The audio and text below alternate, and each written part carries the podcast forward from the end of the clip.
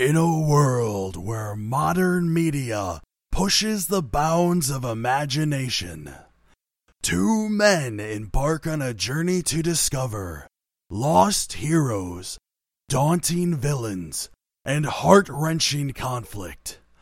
Join them in their quest in the never ending narrative.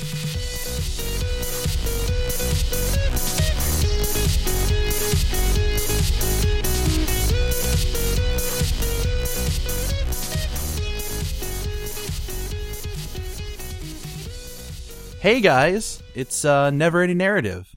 I'm Matt Yeager, and again, just like last week, uh, unfortunately, our our co-host Pat Osmic is out having adventures of his own, which we're really happy and excited for.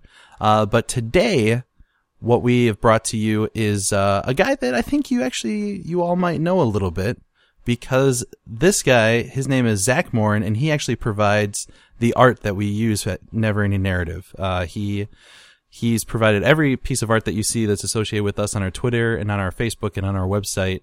And I really like it a lot. And so I think that, uh, because most of you have, have said that you like it a lot, uh, you know him a little bit too. Little, little spaceman Zach Morin.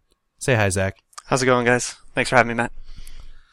Ah, I'm really excited to have you here. Uh, Zach has been an old buddy of mine from, man, how long ago has it been? Oh goodness, we're up at least five, maybe even six years now, easily. Yeah, um, we're we're good old uh, buddies who have actually never met in physical form. True enough. Uh, though we did occupy the same geographical space and time, uh, but didn't know it at the time. Yeah, li- little did we know for sure. Little did we know that we were attending the same conference, and then a couple years later would become good friends, or actually less than a year later. Um, but yeah, so Zach Morin is uh, my buddy out in Colorado, and I brought him over here to talk to you guys and to each other about things that impact us in stories, things that uh, that really. How would you describe it, Zach? Like some, not just tearjerkers, but beyond that. Yeah, just you know anything that, regardless of what medium you know we're getting into here, just really you know, on such an emotional level, like kind of rocked rocked your world or your psyche or whatever else it was trying to change and impact for you there. Yeah, something that just hit you hard in the chest, or made you a little bit sentimental, or made you uh, cry that single manly tear down your cheek as you're watching something with your friends, and you maybe don't want them to realize that you're a big baby who's bawling on the inside. or you can bond over admitting to those manly tears sometimes too. Who knows? You could, you could just like hit the pause button and be like, guys, guys, just give me a minute, please. Um, yeah. So those kind of things. Exactly. Uh, so let's just jump right into it. Let's do it. and talk about some stuff. Uh, the first thing on my list is actually from my all-time favorite movie. Uh, it's called Captains Courageous, and it's based off a Rudyard Kipling book called Captains Courageous, obviously. Uh, where it, it's an old black and white film. Uh, the main character is played by Spencer Tracy, a big name actor back then and it follows this this little boy, not Spencer Tracy, he comes later, uh, who's kind of like a brat. He's got a rich dad, and he he's just spoiled to the core. And he's on this cruise ship, and eventually gets shipwrecked, and comes onto this fishing boat where you meet Spencer Tracy's character. Um, his name has escaped me now, unfortunately. I'll remember it in a minute. But anyways, uh, so he comes into this fishing boat, but the fishing boat can't uh, come back to shore, so they can't drop him off because they're on their fishing tour. And so along the way, he learns what it means to be a fisherman, what what the real men attributes, uh, like honesty and not cheating your way to getting a win, and you know being being tough when when you don't have a choice to not be tough. All these kinds of things that he's learning. Oh, Manuel is the is the character's name and Manuel is a, uh, I believe, a Portuguese sailor that kind of befriends the kid and looks out for him. And long story, even longer, uh, he learns all these things and he becomes a very, you know, he becomes very attached to the whole ship uh, crew as a whole and to Manuel very specifically. And towards the end, they they drop him off back in Boston, and but he doesn't want to go. He wants to stay on the ship and he wants to be a fisherman. he wants to stay with Manuel because they've created such a bond. and it, you know that's just that's normal movie storytelling. None of that's very out of the ordinary, but it it really uh, affected me as a kid. Like you know when you see this as younger and you see that this Brad is like learning what it really means to be a person and all these you know really good values and whatnot, and you kind of create a a link with Manuel as well. Since you know I watched it as a kid, this kid's learning. You kind of create that link as you go along, and it just you know towards the end, I was just like, I don't want to go either, Manuel. I want to stay and fish with you all the rest of my life. You know. Yeah. You gotta kind of join in with that coming of age story. Yeah, it those I think a lot of those coming of age stories just kind of have always resonated because you just kind of feel like there's the idea of like changing so much and becoming just such a better person and and life becoming more bright and whatnot that really attaches to your emotions. hmm Particularly if you're even close or sometimes not even close to the age of the particular coming of age character. Right. Or even uh in my case I wonder if this was a little bit too is that you know I grew up with a with a single mom and you know so not having a father father there you know you probably connect a little bit more even to the father figure in the in the film and in the story. Yeah, I definitely definitely have to agree that that could certainly happen. So that's just kind of like one of your generic connections, feels, and whatnot. Um, hopefully, we get a little bit more intense as these uh, examples go on. Uh, Zach, do you have one? Yeah, certainly. Uh, one of my favorite books. You know, I got. I by no means like to rank my my books or movies or shows or anything like one, two, and three, but just kind of in, in a lump of those couple favorites. Sure. And uh, one of my favorite books has got to definitely be Ender's Game. You've told me you guys have talked about that in podcasts in the past year. We have. Uh, both me and Pat have read them. Uh, I don't know how recently Pat read it, but I've read it, I think within the last year, year and a half. Mm-hmm. Um, because actually a mutual friend of yours and mine, Jared, was the one who recommended it to me. So only within the Um, past year did you actually take the time to read it? Oh yes, you I, I loved it. Oh, that's fantastic. Yeah, definitely one of my, my favorites of all time. And So what parts really stuck out to you? Well, for me, I mean, just the fact that Ender was completely dragged out of his element, and well, I mean, actually, it turned out to entirely be his element, but throughout the book, just the way that his mind is able to work and wrap around everything around him and like beat the expectations of himself, his peers, and even like the teachers and instructors from the battle school.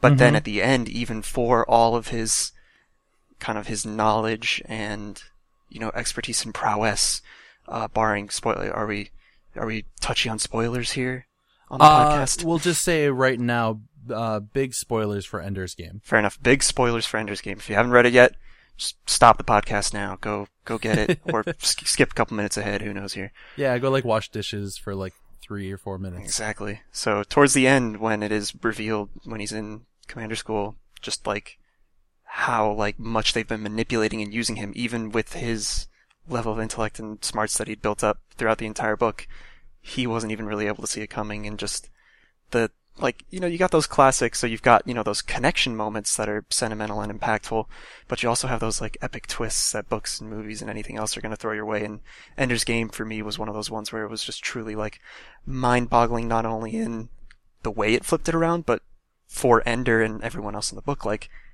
the like basically the true like loss of life was like a really impactful thing too. Like he he was truly like fighting a war and sacrificing both people on his side and destroying people against him and it was just a very like sobering kind of impactful moment. Yeah, and you know, you feel because they did such a good job of showing how he figured things out like in in his own mind. Like it wasn't just like in a movie where a, a problem is presented and one of the characters just oh well here's the solution. Like it, it was you get you got to see how his mind worked and like um what he was thinking about what was most important to him and the and then you start realizing towards the end when things get revealed that there was such a curtain put in front of him that he could only see so many things and it, it skewed his view Yeah. to an, a point that once the uh the curtain was taken away it was it was just such a like a shock to his system hmm He really only saw what they wanted him to see, and that's why books like that are so amazing to read even a second or even a third time. Definitely the second time around because you just having that knowledge, you really appreciate a lot of those the subtle hints that authors like Orson Scott Card can drop in situations like that to really like kind of lead you to the point that it's definitely heading towards the end. But having read it for the first time, you might not have noticed. It might have just slipped by you. Yeah, so many things that you didn't you didn't catch early on. Um, but you also towards the end there because it was revealed to him that, like you said, there was such loss of life. Uh, how much he just just empathized with everything and just felt it in himself. Um, so that he even changed like his his goals in life immediately. Yeah, and the books following reflect that like in, in even more incredible detail. I mean, the fact that you can feel it in those last couple pages then just gets expounded pages upon pages after that. Uh, and that actually makes me think of. Did you read at the the books after that? Um, I read Speaker for the Dead, but nothing after that. Actually, sadly, that's since I've gotten the Kindle has been one of my on my to do list for sure. As big of a fan as I am of Ender's Game, the like the rest of the books definitely kind of slow down and pace a little bit. I mean, everyone always remembers and like loves and enjoys like the battle battle school aspect parts of Ender's Sure. Game, and Yep. then you definitely got to have a little bit more of an analytical, philosophical touch in order to enjoy and appreciate the books afterwards. Is what I've always felt. I can get that. I actually haven't read any of the books after it yet. Um, though the way that you and Pat talk about it, I probably should get down on that. But that's now kind of, and the thing about books is obviously you, there's so many lists that you're like, oh, well, I'll read this book like once I'm in between these two or like, you know, things unfortunately move farther and farther down depending on what you got because like Pat has got me now, uh, I haven't yet, but I'm going to download the Isaac Asimov, uh, series and start reading that soon uh, with the i robots and whatnot. Well, I and that's a fantastic book as well. Insofar as a just a kind of a mental trip. Almost all those are just like weird, strange little puzzles. Because I Robot, I mean, a lot of people I feel have seen the movie with Will Smith running around blowing stuff up, Mhm. but the book, just as a collection of short stories, is in a similar way. Just kind of you've always got that reveal at the end of the story, and it works out really well. Seems like everyone's read those except for me. I'm, I'm I feel like I'm behind now. Uh, definitely worth a look. I Robot's not too long. It's a good read. Definitely recommend it. Well, that's good. Um, yeah, Ender's Game was pretty impactful. Mhm. Now, Um, we were talking about actually how like reading that through the second or even the third time, you you pick up and get a lot more out of a book with those kind of twist reveal endings. But Yep. even moving back to Captain Courageous, as you were talking about earlier, having watched that, I'm sure you've seen that m- more. You know, like even Multiple recently. times. Does the does the impact remain the same? Was it only impactful at that one point in your life when you were younger and you were able to empathize so much with the character, or The I think the impact stays similar uh because I'm I'm one of I don't know if you can I can really just okay reset on how I'm describing this. I'm one of those people who get very I think empathetic is the word I'm looking for. Like I connect with each character fully. Like if I'm reading a book, I'm engrossed in the book and like I'm feeling everything the characters are feeling every time I read it, every time I watch it. Um, and I think even more so because I know about the story and I know about like backstories and like what's going to happen. Like it even builds up even faster and more acutely for me because I put all the puzzle pieces together like right away. It doesn't have to be figured out or built up. I'm just like, yes, I'm crying now because I know what's going to happen. just comes to the forefront that much quicker? It does. Um, actually, that leads into the the next one on my list, where uh, you've seen parts of One Piece before. It's Yeah, a that- I'm- Japanese anime. very familiar with most of the characters, just by no means as as deep into it as it's been going on for years and years now. yeah, it's been going on for a long time, and uh, the the basic uh, One Piece is Luffy is a pirate. He wants to lead a crew to be like the best of pirates, and he starts gathering these characters as he goes along from like island to island, sailing the seas, and they always it's I wouldn't say formulaic, but it pretty much happens like where he meets the new person. They've got old past and luggage that they have to get rid of, and usually it involves like some bad guys that uh, is trying to get them back or oppress them or things like that. And Luffy uh, takes out the bad guy in this really emotional, like leaderish kind of way, and you know, and so then they're added to the crew, and there was a little bit of a, a difference in one of their crew members when Robin became part of the crew. She was actually one of the bad guys who stowed away on his boat because everything now, like all the bad guys, like they're put to ruin. So like there's no organization anymore that she was a part of. And so she's looking for like the next opportunity. So she joins this crew. And of course they're, they're very hesitant at first, but she wins them over and she becomes uh, a really integral part of the crew. Uh, but what happens later is the the world government, the the navy, uh, as it's represented by in the story, uh, finds her out, and so the navy kind of represents like all the world and its power coming down on you. You know, like big, huge battleships, um, very powerful characters and whatnot, and so they they steal her away, and now the crew is following through this city through Enies Lobby, uh, to try and get her back because they're part of she's part of their crew. Like you know, you don't leave a man behind. You all that kind of stuff. And so it comes to a head because sh- throughout this, you're realizing that she thinks that she knows that trouble always follows her, that ruin always follows her, that whoever she's associated with eventually ends up getting captured or killed or just like their lives ruined. And so she doesn't want this for her new friends because she considers them friends and she doesn't want this ruin to come upon them. So she's not like fighting the bad guys at all. She's just kind of going along with it and and being dragged along uh, towards the end of the island where the port is, where the the ship to take her away is. But the crew members they don't care about that. They're just chasing after her and the bad guys that are taking her away. And it finally comes to a big head where you see um, the bad guy has got Robin in his in in his clutches, and across this chasm is the Captain Luffy who's you know, his jaw is set and he's ready to take action. All he needs to hear is from Robin's uh, mouth is that she wants to live, that she doesn't want to be taken away and get executed, that she wants to live, and it just builds and builds and builds, and he finally. After the bad guys like, you're, you're going up against the world government. You, you don't even know what, you guys are insignificant compared to this. And Luffy's like, I don't even care. I just don't care. And, you know, um, it finally goes to like Luffy just screams. He's like, Robin, tell me you want to live. And he's like, you know, in this big, uh, climax and she's, she's trying to hold back everything because she doesn't want to tell them that she finally is like, you know what? I, I think I, you know, I get to, I get to wish to live. And she, she finally makes that decision and she's like, Luffy, I want to live. And I'm just, every time I'm crying every time I'm just tears are coming down my face. I can't help it because I've seen that episode multiple times. I can't help it, Zach. I just now I'm all emotional. just even talking about it. I mean, I've never seen that episode, and even hearing you tell the story of it is it just really see, like you said, just everything coming to a head like that. I mean, that's exactly what it sounds like happened there.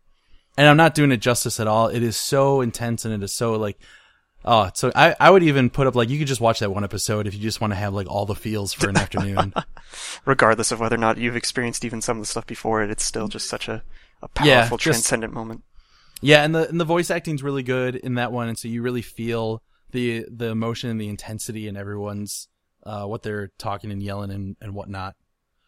Um, but while I settle down, you uh, you've got a different one.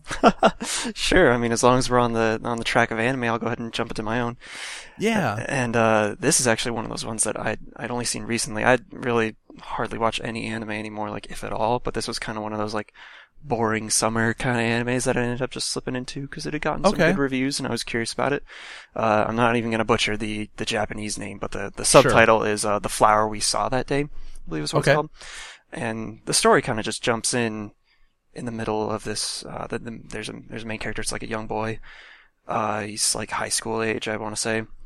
Uh, just kind of like down in the doldrums, like very much hates going to school, never wakes up early or anything like that. Just very kind of depressed. And you really quickly find out that uh, a lot of the reason he's depressed is because when he was a child, he had this big group of friends. They just had like the best time in the world. You know, like everybody I think has one of those experiences, you know, where like it was, you know, it's summertime and you're hanging outside with all of your friends and all your buddies and you've got your own little, your group and your own little games and inside jokes that you're all out and playing.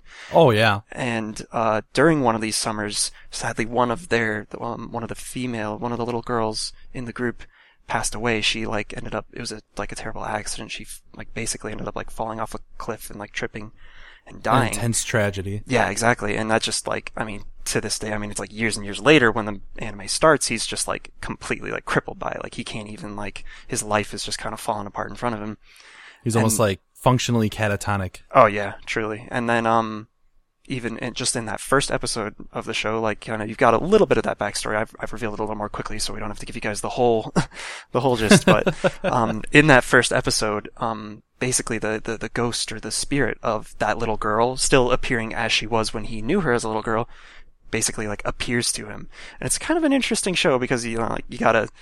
A lot of people, you know, might struggle with or not, you know, like know how they feel about spirituality, but you kind of have to just put it on the on the side when you're watching this show and just accept Yeah. that, you know, like he, this this is real to him and he sees her and basically over the next like series of episodes it's just like how he's it's like his journey to try and figure out, you know, like how he can like help her like get to rest and move move on or whatever so her spirit's no longer Mhm. trapped so so to speak on earth and through all that, he's he's not only you know like kind of like revitalizing and helping himself, but that entire little group of friends that had completely splintered off after that tragedy slowly kind of begins to grow back together because basic, he basically looks crazy to the rest of the outside world because of the ways that he's talking to literally a ghost and just doing all this weird stuff that he hasn't been doing for years, getting people back at the old clubhouse, like just everything's kind of flipping upside down because of what's happening.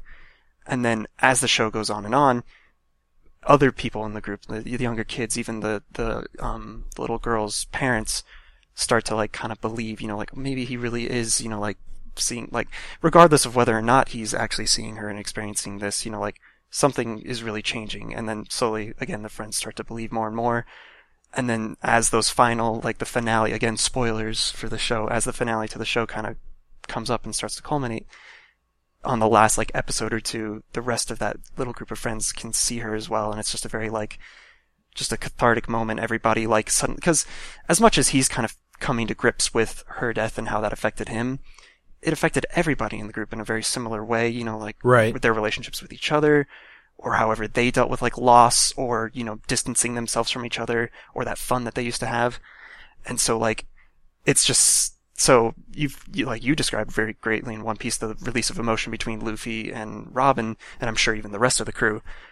Um, but just all at once, like this group of four, I forget it's like four or five kids, just everyone just has their like own release of like emotion and sadness and just like tears everywhere. As like in the final like moments of the last episode, everyone says that they, like they can actually see this little girl Oh wow. while they're playing like they're like they used to play hide and seek all the time and the final line basically of the show when they all see is they all like are screaming out like we found you you know like we could and like it just means so much more than hey we see you we found you but like they were able to find like a little bit of themselves and who they used to be and that happiness that they thought went away but never never really did and like definitely like manly manly tears were shed and I've like talked with multiple of my other like friends who've seen this show since I've pushed it on them or they've pushed it on me or whatever else and we all agreed, yeah, you know, like feels were had. Feels were certainly had. It's a wonderful show. And that that even that subject just kind of like the the subject of like extreme loss of a close person like a lot of us have experienced and so it kind of pulls at us um there's that idea that a lot of people who've experienced loss they they feel like there's part of them that they'll never be able to get back again and just that like you said towards the end when they do get a little a little sliver of that back it means so much to everybody who's watching that because even just to get a little sliver of that back would mean so much to you. You know so it's very personal. Yeah, loss is something I feel like everybody has experienced and really, I mean, you, and this show is a huge reveal to the fact that you, you never really have to lose that if you don't want to. I mean, you, your your body and your mind forgets what it needs to forget, but it, Mhm. it never has to forget anything that it doesn't want to forget. And it's just a, it's just a wonderful upli- uplifting show. As as sad as the subject matter is, and how integral the tragedy was to it, like it, they were they were definitely like smiling tears, just like tears of just complete like like I said, just utter like release emotionally for everyone involved in the show, and for I'm assuming a lot of people watching it as well. and I don't know if this is fair to say as a generalization, but I I feel like a lot of times Japanese anime does such a better job of capturing real intense emotions. in in such a way that you you can't help but just connect and feel with them. You know. Mm-hmm. Um, maybe that's I don't know. That's how I feel. Definitely, insofar as cartoons are concerned, I've rarely seen any like Americanized Yeah. cartoons where I've been, oh wow, you know, like the feels. There's not a whole lot of feels on like Teenage Mutant Ninja Turtles. Unless like someone like dropped a slice of pizza or something. Oh goodness, the the loss is real for everybody at that point. I think Even Shredder's like, oh, I can't believe it. just a day Um, of mourning. But yeah, speaking of loss, the the next one on my list, uh, it it was kind of interesting. Okay, so there's the show Mash. Uh, I'm sure you've heard of it. Oh, of course, It's an, yeah. it's an it's an older show. Maybe not everyone's heard of it, but it's a it's an older. I think around the 70s. It was a show that was about a, a mobile hospital unit in the Korean War, and you know, so since they're not on the front lines, they're not actual soldiers. They're mostly doctors and nurses. The show can show more interactions between characters, less necessarily like action, and you know, it also became kind of a, a satire or a commentary on like the Vietnam War at the time. So there's a lot of things that went on with it. But these these characters initially, you start feeling them out in every in every episode. You know, there's the goofy ones and you know the more militaristic ones and whatnot. And there was a character, uh, Colonel Blake. He was the commanding officer of the unit, and even though he you know was kind of lax as far as like the military discipline and whatnot. You know he was still kind of like a endearing character to most of the other characters. And so people you know grew to love him like they all would in intense situations like a war. Um and so a few seasons into it i think it was like season 3 uh they they uh they had where colonel blake got to go home finally because that was a big thing. If you earned enough points or you were there over long enough or something happened that you were able to go home, everyone was happy for you, uh, because no one wanted to be there. You know, obviously in a big, in a war that, you know, there was death and disease everywhere that they were seeing. They never wanted to be there. They wanted to go home. And so there's the episode where it's leading up to, uh, Colonel Blake, uh, able to go home. People are saying goodbye. Mementos are exchanged. People are saying they're going to write letters and like there's all this emotional stuff. So you're already in like this emotional state because one of your favorite characters is leaving, uh, the war and leaving the show. Uh, and then at the end of the episode, spoiler alert for MASH that's been out for like 40, 50 years. Feel like you're uh, safe.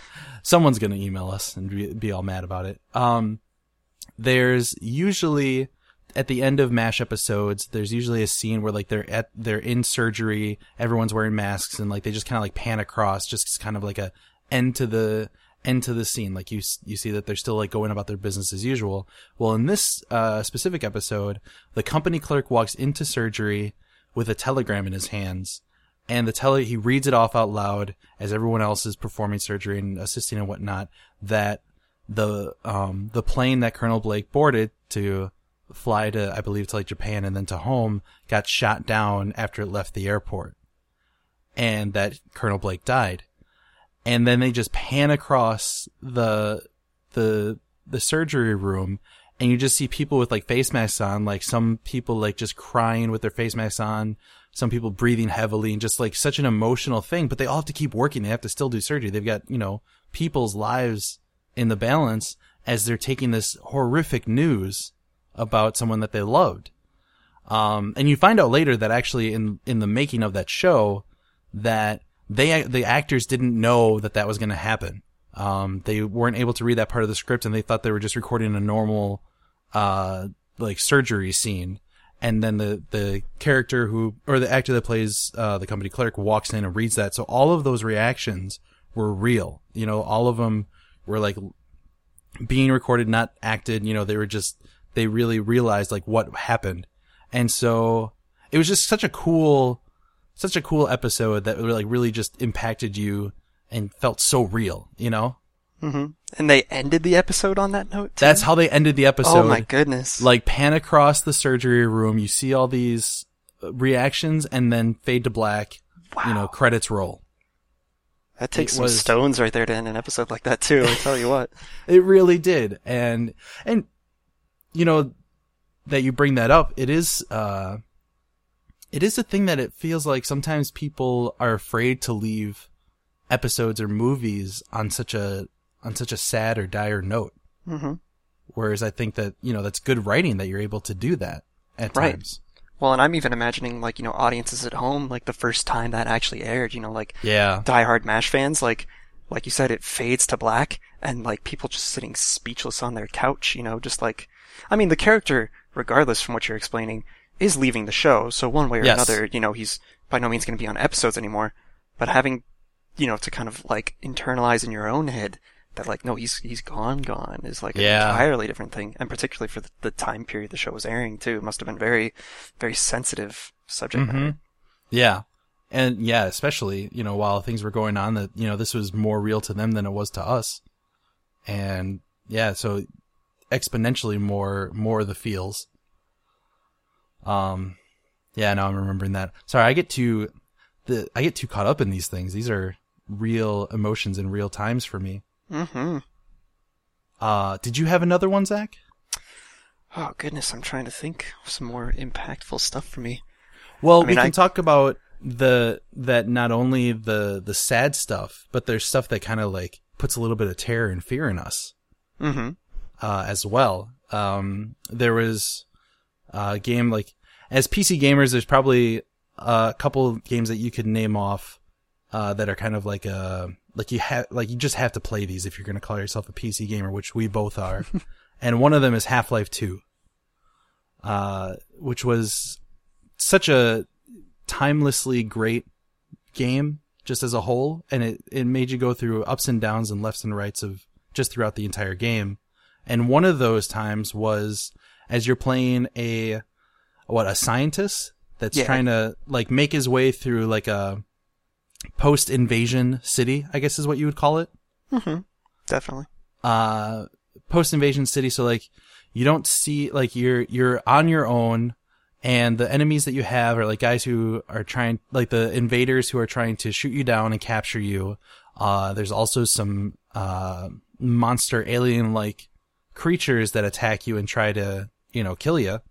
And so it's kind of high energy, high tense throughout the throughout the game, but then you enter this part of the city that's been completely um abandoned because the monsters have been taking over so much that there's just there's no human life left. You you know, you're all, you're literally on your own.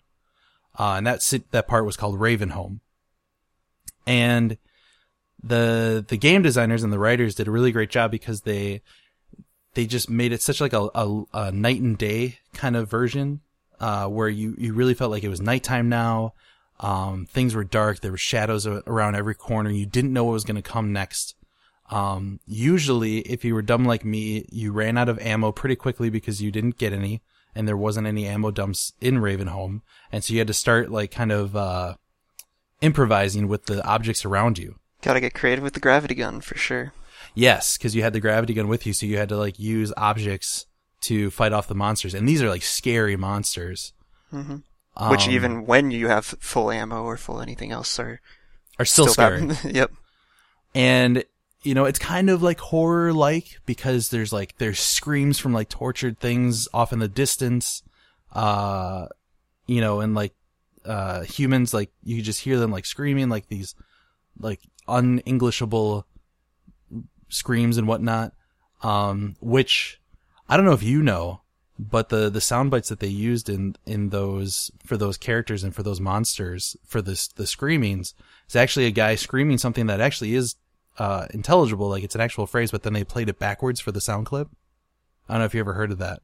I, I didn't realize that was the technique they used, but that's definitely what makes it distinctly human, but also very distinctly not. So yeah and so it's just like a little bit off and a little bit like oh what the heck is going on you know?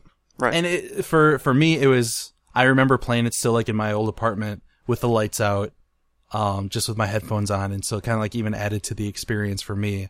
Um did it did it affect you as much? Or were Oh, you just like no big deal Yeah, and that's, I mean, again, like when I first started getting into PC gaming, that was Mm-hmm. definitely one of the games everyone's like, you have to, you have to play Half-Life. So going into that, you know, I hadn't played a lot of horror games or anything similar. And as you were saying and mentioning, you know, like as alone as you feel when you get in there, and has how scary and impactful that can be, there are those moments where you run into uh, the priest, like what's his, what's his name, Father Gregory or something like that? I that. think so. Yeah. and that's like those are such like almost comedic like not quite because you're aware of like your situation and how terrible Yep. and terrifying it is but every time you run into him you can't help but smile with just like this batshit crazy old man with a shotgun taking on like literally every other zombie in this city with you and Yeah. that really And- it serves very well to break up the, that loneliness Well, and it also kind of like it gives, and it, it also at the time when you would meet him, you'd get like a kind of a breather for a minute. mm-hmm. So you're just like, okay, uh, what's this guy talking about? Oh, this guy's crazy. Uh, all right, buddy. Uh, thanks for helping me out. I'm gonna move along. And then like you know he meets up with you again. You're like, okay, I guess this guy's helping me out.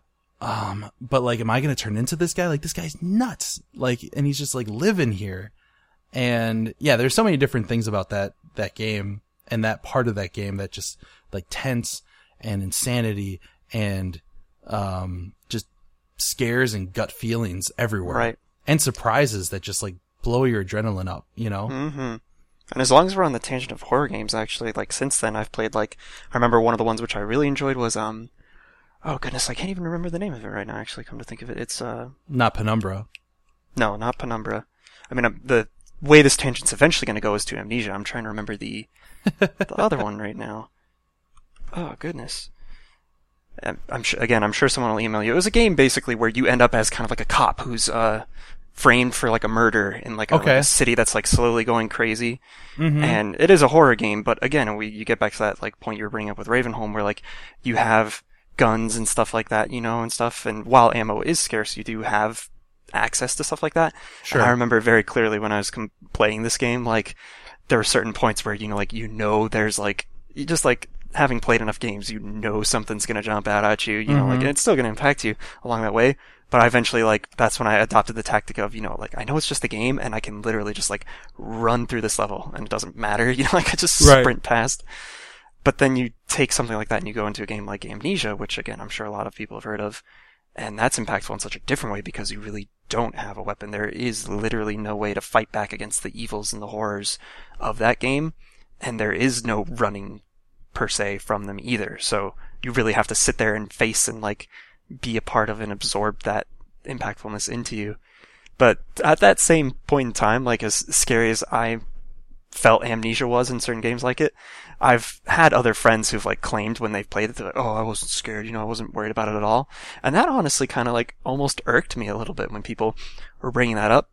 Because I feel like the, um, the stigma surrounding that game is so where people are like, this is like, or at least for the time it came out, was one of the scariest games that had been like released and was like hailed for the way that it tried to do horror and recreate it a little bit. Right.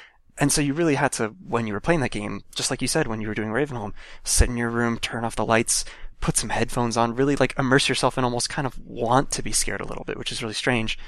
And I feel like some of my friends or like other people who I've heard have played the game at points in time were like adamant to not be scared by it. And by not immersing themselves in it and letting them be impacted by it, then it wasn't as fun and it wasn't, you know, it wasn't, it just wasn't as scary because they didn't, they didn't want it to be scary. Yeah, and you know that kind of actually comes back to why I wanted to do this episode to begin with, because I think so many times when we when we talk about uh, media and stories and whatnot, it's it's easy for us to sit down and be critically thinking, but then end up to be critical and maybe overly as such about the things that we should just love and enjoy.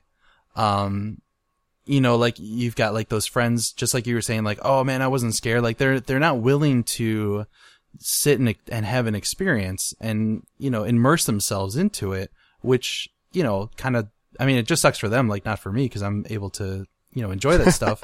True But, like, enough, true enough. you know, you also have those people who walk out of the movie theater and immediately when they walk out the door, they start going like, "Oh, that movie like da da da da it had this and this and this and this." It's like, "Yeah, but didn't you have a good time?"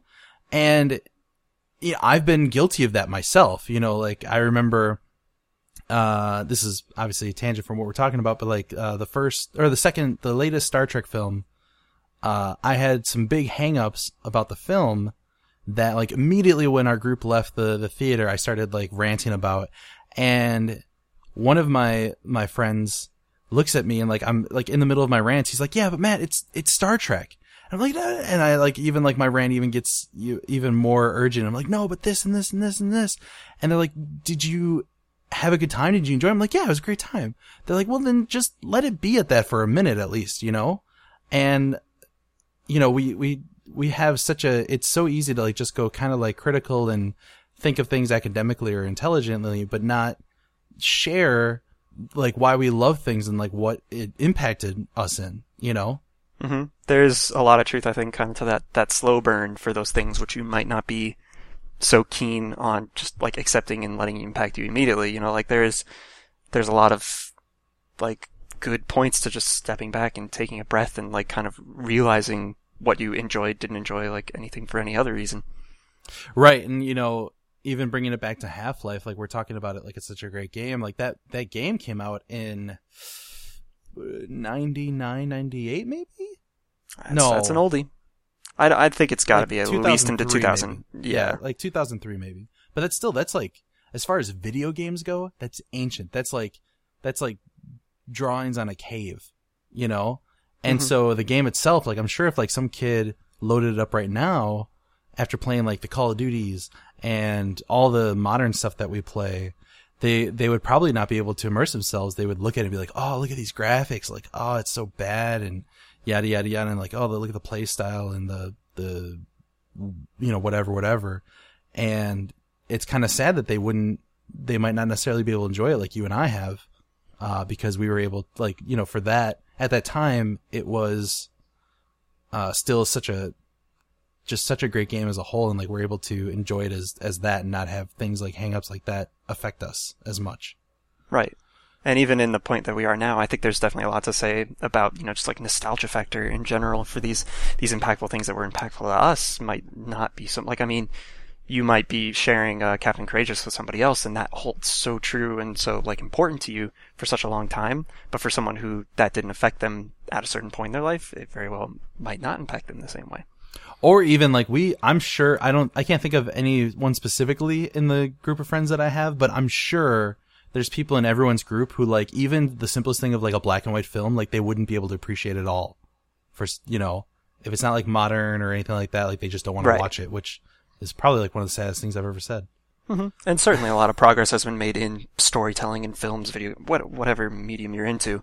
Right. but there's there's definitely still again if you take the time to kind of just step back and appreciate it for what it is currently and even what it was at the time you know like that's why you can consider games like half-life or books like ender's game like classics you know like that that there's like a certain connotation to that word Yeah, absolutely. Um, so we've talked about some pretty intense stuff. Uh, very emotional, very sad, very scary, tense. Mm-hmm. do you have yada, any yada. happy impactfulness that's ever Well, happened to you? I mean, like I've had a lot of ones where like you just get kind of like that that smile on your face that like you kind of feel like you're out in a in a uh, like a green meadow, sun shining and stuff like that. And there's a lot of those, but um, have you ever had any like not cheesy as in haha, but like you you get like a you get a little bit of the feels, but it's kind of like the the show is not like that serious, and so you're like, oh yeah, I cried at this point. Like you know, like okay, make fun of me, guys. Like um, well, let me just give you an example. yeah hit me with something So uh, since the Avengers came out, there's been a, a TV series called Agents of Shield right and I think like ABC's doing it. I never remember anymore because I watch it all online, so I don't know like what network picks it up. But it's very episodic. Like these guys are flying around in their in their flying fortress, and they're finding alien technology, and you know fighting against um like Hydra, the old uh, enemy. right And so it's very like kick butt kind of you know film, like a like a Starsky and Hutch, I guess, or I can't like a I can't think of anything else, but um, so the- bordering on generic yeah, so the stakes aren't that high, you know, in the stories. But um, there was one episode where there's a there's a scientific duo, uh, Fitzsimmons. One of the the guy's last name is Fitz, and the other and the girl's last name is Simmons. So that's kind of how they refer to them all the time. and uh, they they found this uh, alien technology actually left over from their their callback to the Avengers movie when they fight, fight off all the aliens. There was a helmet left over, and people whoever's been touching these this helmet gets infected with this disease that they eventually just combust. They just explode, like literally like wipe off an entire floor of a building, explode kind of deal. That's some in- that's some intense combustion right. It's kind of intense combustion, but it's still kind of like, oh, if you get this disease, you blow up. Like, you know, it's that kind of sounds weird. Um, but yeah, so it's still, you know, it's not usually because like they don't really show like violence and violence. Like, you know, it's just all talked about. Like you just Right, see like it's this bombed out room, and they're like, oh, someone exploded here. Someone that like we didn't set up any characters and that you don't care about. Um, but then Simmons touches the helmet and she gets infected and they, they kind of, they can narrow down like the time frame when this is going to happen to like pretty precise, you know, because they're scientists and they figure this stuff out and they're studying it. And so it starts coming to the time where they know that she's gonna explode and they haven't figured out a cure for it at all. So she knows that she's going to explode. They're on this flying fortress trying to get to uh, another lab that can maybe figure this out, but they don't have time. And Fitz is trying to frantically like find a cure. He's like, no, we're going to find a cure because, you know, he cares for her because they've, you've been together for so long and you find out later, spoiler alert, he really likes her. Hmm, surprise, surprise. Yeah, I know, right?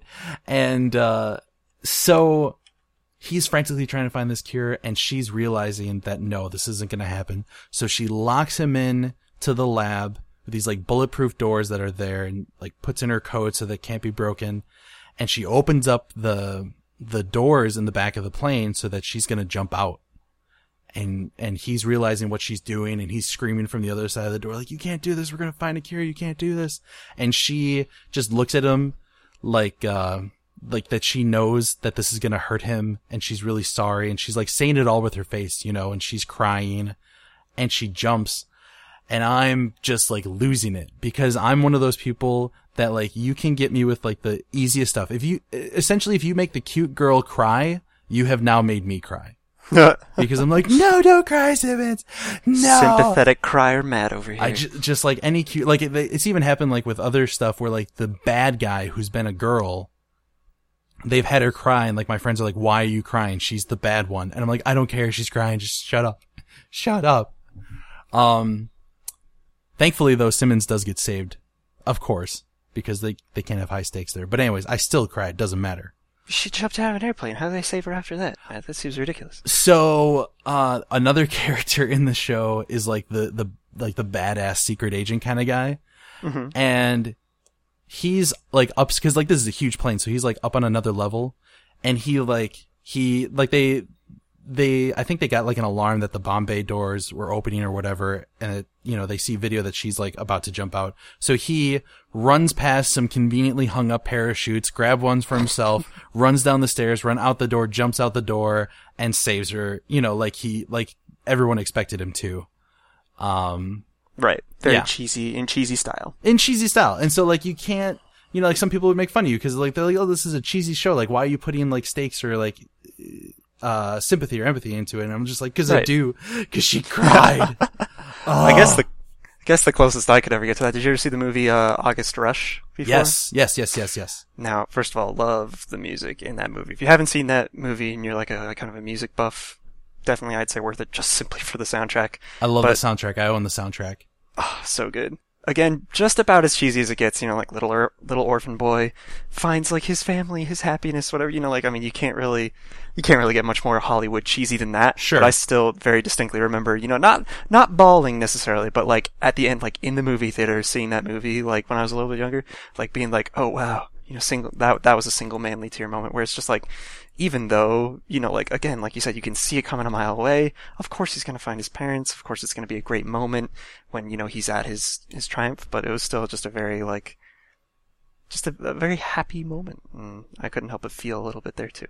And yeah, you're just like, they found each other. Oh, because all you want from that entire movie is just like a little bit of happiness. The whole movie is just him getting stepped on for so long, and you can't help but enjoy a little bit when something goes right. Um, that actually brings up a, uh, a, so we're talking about like cheesy crying and like stuff that is kind of silly that you're, you're crying to this stuff and whatnot. Um, and I'm saying you in general, like you and I obviously are admitting that we do this stuff. Um, there is a, I'll deny it for forever, even though this is completely recorded and on the internet for everyone to see. I'll never admit it. Don't worry, guys. It's just between us. Uh, there's a an actual website called cryingwife.com. I don't know if you've ever heard of this. No, I can't say I have. So this guy literally records his wife because she is notorious for crying at the, like the end of every movie. Uh, and I, I think I only saw the Lord of the Rings one where like at the end, she's just bawling. She's like, they're such good friends. and she's just like losing it. And it's kind of funny, you know, just kind of silly. Like Yeah. you and I are admitting it's, it's pretty fun. So if you ever want to check that out, cryingwife.com. Um, I'm, I'm assuming that most wives would not like this website. um, And you've almost got, I know, the opposite end of the spectrum. You see these all the time, like on different websites where you've Yeah. got parents taking photos of their children who are crying for almost no reason at all. right. I wouldn't let them open the Cheerios. I like, Or I got a banana didn't get a for flush my toilet. birthday. yeah, all that kind of uh, stuff. Um, yeah, and that is tears just can the, be funny. the fun part of our experience is because that's that's part of a shared experience too. Like when when you come out of a movie like that and you've got your friend who's who's three seats down, he's balding. You've got like the friend next to you who's like the manly man who's trying to hold it all back, but you can tell he's obviously having emotions. Like these are all part of the experiences that we share and that we have, and it makes it even better for us. You know. hmm Um, I think. Do you have any more? Because I've got one last one. Well, I would just, as long as we're still on the subject, real briefly, I'd like to tangent into that Tangent uh, away. We were talking friend. a bit about that cheesiness factor, you know, Yeah. when things go exactly as we expect them to in shows like that. Again, almost it doesn't have a lot to do with impactfulness, but we're gonna get into Game of Thrones a little bit. Have you have you delved into that world at all ever? I am planning on if I do see it, I'm planning on waiting until like it's all done, like DVDs out, Fair enough. kind fair of enough. stuff, because that is such a uh, commitment, but it's- it's just such a endeavor to get into Oh, that. It, it's definitely it's dense. It's a it's a commitment. I think that was the right word that you used there. yeah, And I've been trying my best to, to read the books before the show. I'm by no means like one of those purists who's like, oh god, I'll never one way or the other. but um, regardless, the the sentiment of the show, I think almost everyone knows, regardless of whether or not they've um seen the show or read the books, that uh, George R. R. Martin is very well known for killing off a lot of his characters. And there's a great little bit of an interview that I saw with him the other day, directly kind of being a foil to the what we were talking about earlier with how Mhm. easy it is for some characters in certain movies or shows or books. Just like you know, they're the hero. If there's gonna be another movie, they're not going anywhere. You know, if there's another episode, if this isn't the Yeah. season finale of a show, nothing's gonna happen. They Right. they can't go anywhere. And George R. R. Martin was explaining in a lot of his books that while there is that feeling in a lot of pervading media in the industry right now, that he wants that impactfulness, that actual, like that honest to goodness fear of like readers and fans to know that no one is safe, you know, Yeah. like that at any moment, any of those characters, and that carries its own sort of like a constant subtle impact sort of on like someone's psyche, like reading those books and watching those shows. After the very first one, you immediately know like nothing is sacred and nothing is safe, and that's like a really kind of terrifying slash just like edge of your seat kind of feeling that you'll you'll really get reading his books and I thought that was just a, a really fascinating thing that that's the reason he takes that stance is to kind of sort of fight against that very you know like oh that tried and true the hero must always win kind of aspect yeah, and it is very unique. Uh, that that is not the norm at all in most storytelling in popular media. hmm most people want to feel good when something's all wrapped up and everybody the good guys won and the bad guys lost and there there really are no good guys or bad guys depending on how you look at it in Game of Thrones it is just it's just chaos it's pretty it's it's a pretty good thrill ride once once it's all out I'm excited to hear what you think of it Oh yeah, and I'll I'll if I do watch it, I'm probably gonna like binge on it, and then like you know I'll come That out. That will be an emotional binge for you, sir. I tell you what, that'll be an emotional binge. It'll be like the the DVDs will come out. I'll finally have accrued like enough personal days to like you know you see me coming out with like my shirt like half on. I'm rubbing my eyes because of the sunlight and just like okay, I did it all. You know, um, and like you know you just see like my mascara is is uh coming down because I've been crying so much and for some reason I put on mascara before I started watching this. I don't know why. You know, I mean, that sounds like a podcast in and of itself. Once once Matt's Game of Thrones binge is done, he's escaped from the cave. Let's hear what he has to say. and just turn on the recorder and just just cry all my feelings out. Um, the last one for me is kind of, it's not like a, it's not a happy, it's not a sad, it's not, it's, it's so many, like just, it's kind of like, um, kind of like you, you know that, that when, uh, you go to like a concert and you're standing next to a speaker and you can literally feel like in your chest, the, the, the sound and whatnot. Right, that subwoofer's really, really hitting you. Yeah, the, it's kind of like that, but like excitement and happiness and, and adventurous and all that stuff put together just like hits your chest. Uh, so, uh, I got, I, I had the pleasure to see, um, the Broadway musical Wicked before it was done in Chicago and before Idina Menzel was done doing it. Uh, me and three of my other friends went down to Chicago when we saw this. And if anyone knows Wicked, they they're gonna know it. This is mostly for Wicked fans. They're gonna know exactly what I'm talking about. Uh, before intermission, there is this huge buildup with the popular song "Defying Gravity." Uh, I don't know if it's the most popular, but it, anyone who's ever heard of Wicked like knows what "Defying Gravity" is. I've never even seen it, and I I know that song. Yeah, exactly. And so there's this whole buildup of this music, and it's a you know it's obviously a a, a live uh, orchestra in the pit that's playing this, and uh, Idina Menzel is belting out these lyrics like she does, and they as the the song is building and the song is building, they actually raise her up, so she's like now flying above the stage. Her, you know, her black dress now becomes like part of the stage. It's so epic, so big, so over the top that they, you know, they finish the song and the lights come up for intermission. And I look at my friend Nate and if my jaw could comically like hit the floor, it would have. Cause like my jaw was open for like a minute and a half straight. I had no responses. I couldn't, like, we just had eye contact and our jaws were just wide open out of just, we couldn't handle what just happened, you know? Um, and then we finally breathed you know, eventually. and, uh, and then, you know, we had to go through the second half, which was, you know, fantastic as well. But like, it, I don't even know what word would describe that kind of just impact, like hit you in the chest, everything kind of scene. And it was done so well and it was just perfect, you know? Mm-hmm. Uh, I think awe-inspiring gets close. yeah, awe-inspiring. Um, and I will say even this, I don't listen to the song very often because you never want to like over listen to something like that. But every time I do, I literally get goosebumps. Physically get goosebumps listening to that song just because I'm like my body's like remembering that experience, you know? Mm-hmm. It just sounds like it's like, and then from what I remember of the content of the song too, it's a very kind of empowering, like uplifting sort of kind Yeah. of message to it. Just builds up and up and up and up and up. Right. Um, and you can't help but kind of empathize and ride that high along with it, it seems.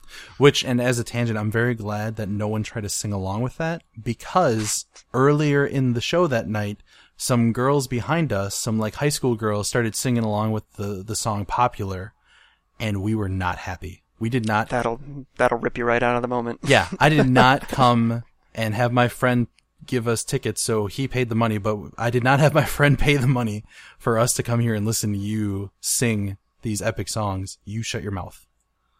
I'm just gonna say that now. I think it's alright to put your foot down. uh, yeah, you know, like right five years later, not in front of them, put my foot down. That's I did it. I'm a man's man.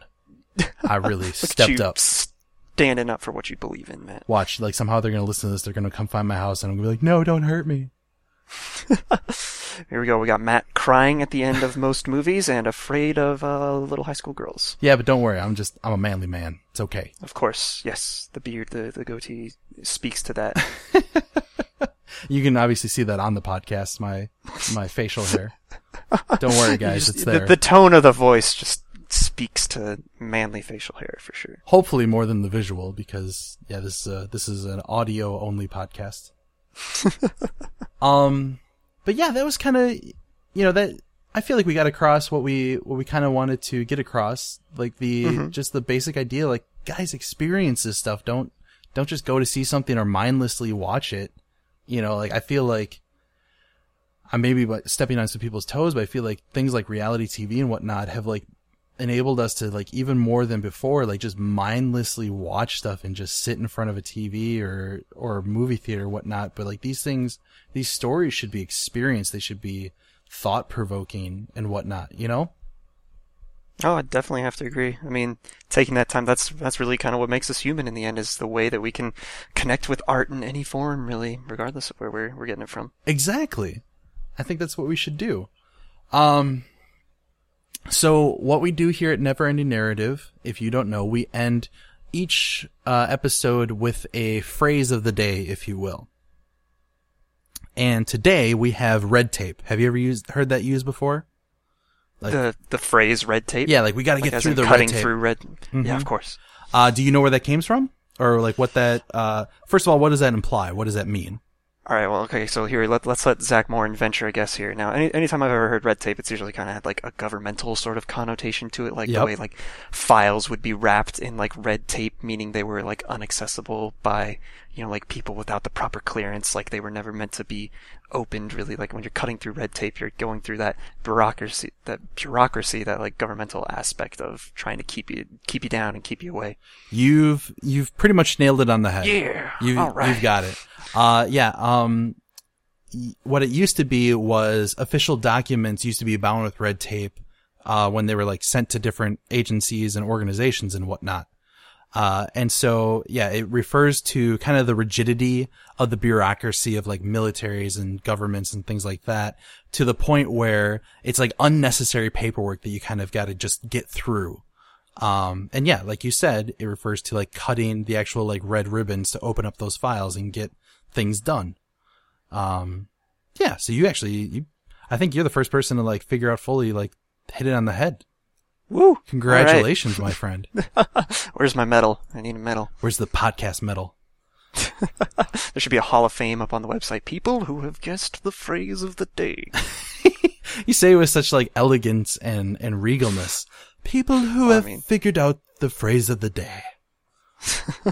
Mm, indubitably, my dear Zach. Mm, yes, quite the red tape as described thusly. Um, well, I just want to say thank you to Zach for coming on today. And Oh, well, thank you. Appreciate it. Oh man, this has been such a good time. And if you guys want to send us uh, any emails about what's made you cry those single manly tears or bawled like a baby in front of your friends, uh, you can email us at neverendingnarrative at gmail.com. You can tweet at us at nenarrative. Um, or does Zach, do you have a Twitter account that uh, people can reach out to? Oh gosh, not that's active, guys, and as I hate to disappoint my fans you know, here, but well, we'll make sure that any emails that get to us about this episode or anything that's tweeted at us will definitely come to you. And oh, I'd love to hear about it. And uh, we'll- definitely, yeah. Don't limit yourselves to uh, just those sad moments, too, guys. Whatever, whatever you felt really, really hit you guys, hit you guys hard. yeah, whatever just impacted you, we'd love to hear about. Um, so thanks again, guys, and that was uh, this week's episode of Never Ending Narrative.